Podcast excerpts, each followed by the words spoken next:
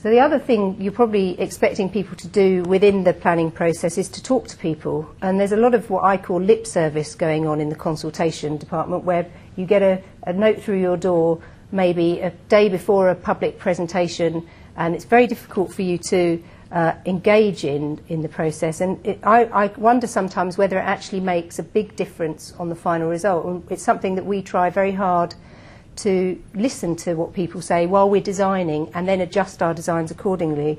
So, um, an example I'm going to show you is in Islington. Now, who's from Islington? Oh, anybody else? Yeah, from Islington? We, were, um, we, were, we won a competition uh, probably about six years ago to design a, a children's centre in Paradise Park. Does anybody know Paradise Park? Yeah. Well, what really struck us when we went there is we'd never been to Paradise Park because we're from South London in Southwark. The only thing we knew about the area was it was next to Highbury Fields. And Highbury Fields for us meant four weddings and a funeral. And we had the most awful preconceptions of what Islington was all about, to be quite honest. And it was amazing to go there. So before we went into the competition, we went there and we just videoed and saw what was going on. And there was this wonderful park called Paradise Park, and this is what we found there. Um, it was very democratic open space. It didn't have proper security to close it down, and, and as a result, it was becoming very antisocial. And it had existing facilities of a very poor quality. And it had lots of diverse users, all pretty uncomfortable with each other in a park which um, wasn't really sort of cohering. And part of the design was where was this new uh, nursery school ch children's centre actually going to go in the park. So we were asked to stand right back and look at where it could go. And at the end of the day, we were asked to again make a building that would catalyse or have a positive effect over the overall park and look at an overall master plan. So it's always really good to make sure, if people are working in these kind of contexts, that they're aware of local master plans, local urban settings. But quite, quite, quite often, architects just operate within their own area. So we did a lot of research to find out what the other facilities were nearby, the farms, the schools, the you know, other connections, and proposed this building on the corner that would act as a new front door into the park where nothing had um, previously existed. But we had a bit of a problem about a brief that went against the number one sort of planning policy as we saw it when we looked in what was then a UDP in Islington, which said, Thou shalt not build on public open space. So we felt compelled to, to question that and say, What can we do as architects to make a balance with the fact that we're building on this green space? So we decided to make a building with 7,000 plants on its walls, and it was the first um, building in uh, the UK, public building in the UK with a green wall. And we thought, wouldn't it be wonderful as part of the education experience that you have the ground floor where you have a cafe nursery, then you have the kind of classes for uh, parenting skills, etc., that you could have a rooftop terrace where you know you could take groups of children out or adults and they could sit uh, overlooking the park and enjoy it. We thought that was a great idea. The client did. We then went to planning, uh, so we went out to consultation.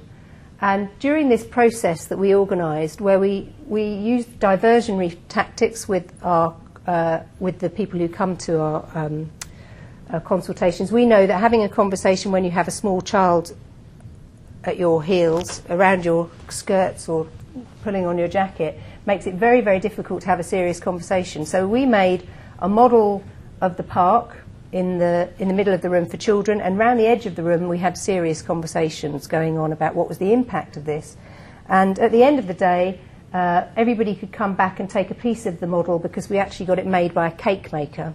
So we sent the plan of Paradise Park to the cake makers because we believe that if we're taking people's ideas, we should give something back. It is a two-way thing, and um, even though it's not part of the healthy eating policy, we thought it was uh, worthwhile. But we got some serious feedback during these processes. There were a number of these kinds of events. And one of the funny things that came back was that people were really upset about this balcony over the terrace overlooking the park. And we got comments back from people, from a variety of different people, saying that they felt it privileged a specific audience to be very high up overlooking the park. And in fact, one of them used that great phrase that it was the champagne, champagne quaffing middle classes who would territorialise this balcony and look down on everybody else below. Now, that is a, a, quite a shocking bit of feedback because we thought, what's that all about? Well, actually, if you do research into urban design and you're really passionate about publicly, uh, publicly about pu- public open space, I've done research in America uh, into privately owned public space. I don't know if any of you have, have to New York. There's a, a whole sequence of about 300 privately owned public spaces there that were triggered by the planning regimes there for zoning, which allowed for increases in uh, the height of skyscrapers in exchange for privately owned public space provision at ground level. And what they discovered was that certain types of public space worked and certain types of public space didn't. And buried within the legislation in New York is one rule, and it says When you're providing privately owned public space, you should never have a dramatic change of level of over five feet in the public space. And this came back to me when I, uh, after we uh, were working on this project, clearly people felt you couldn't have public space at high level where you felt sort of physically inferior to the um, other occupants in the park. So it's something, once you know this thing about the five foot level, it's basically eye level. If, you, if somebody's above you at your eye level, you feel put in a position that's um, uh, uncomfortable. But anyway, we finally delivered the project after many years, and unfortunately, that is not an accessible roof terrace because we had to take it out. It's a green roof uh, using a brown roof system. But what's wonderful about this project is it really does draw uh, people to it in a way that we never imagined, and it has meaning to lots of different people from lots of different areas around here. It's not just the people immediately around the park.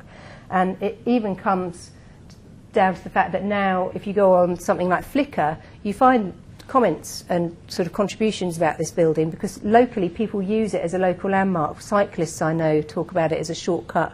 It's sort of become more than just an educational establishment, which is something I think we could all hope um, from any projects we're involved in.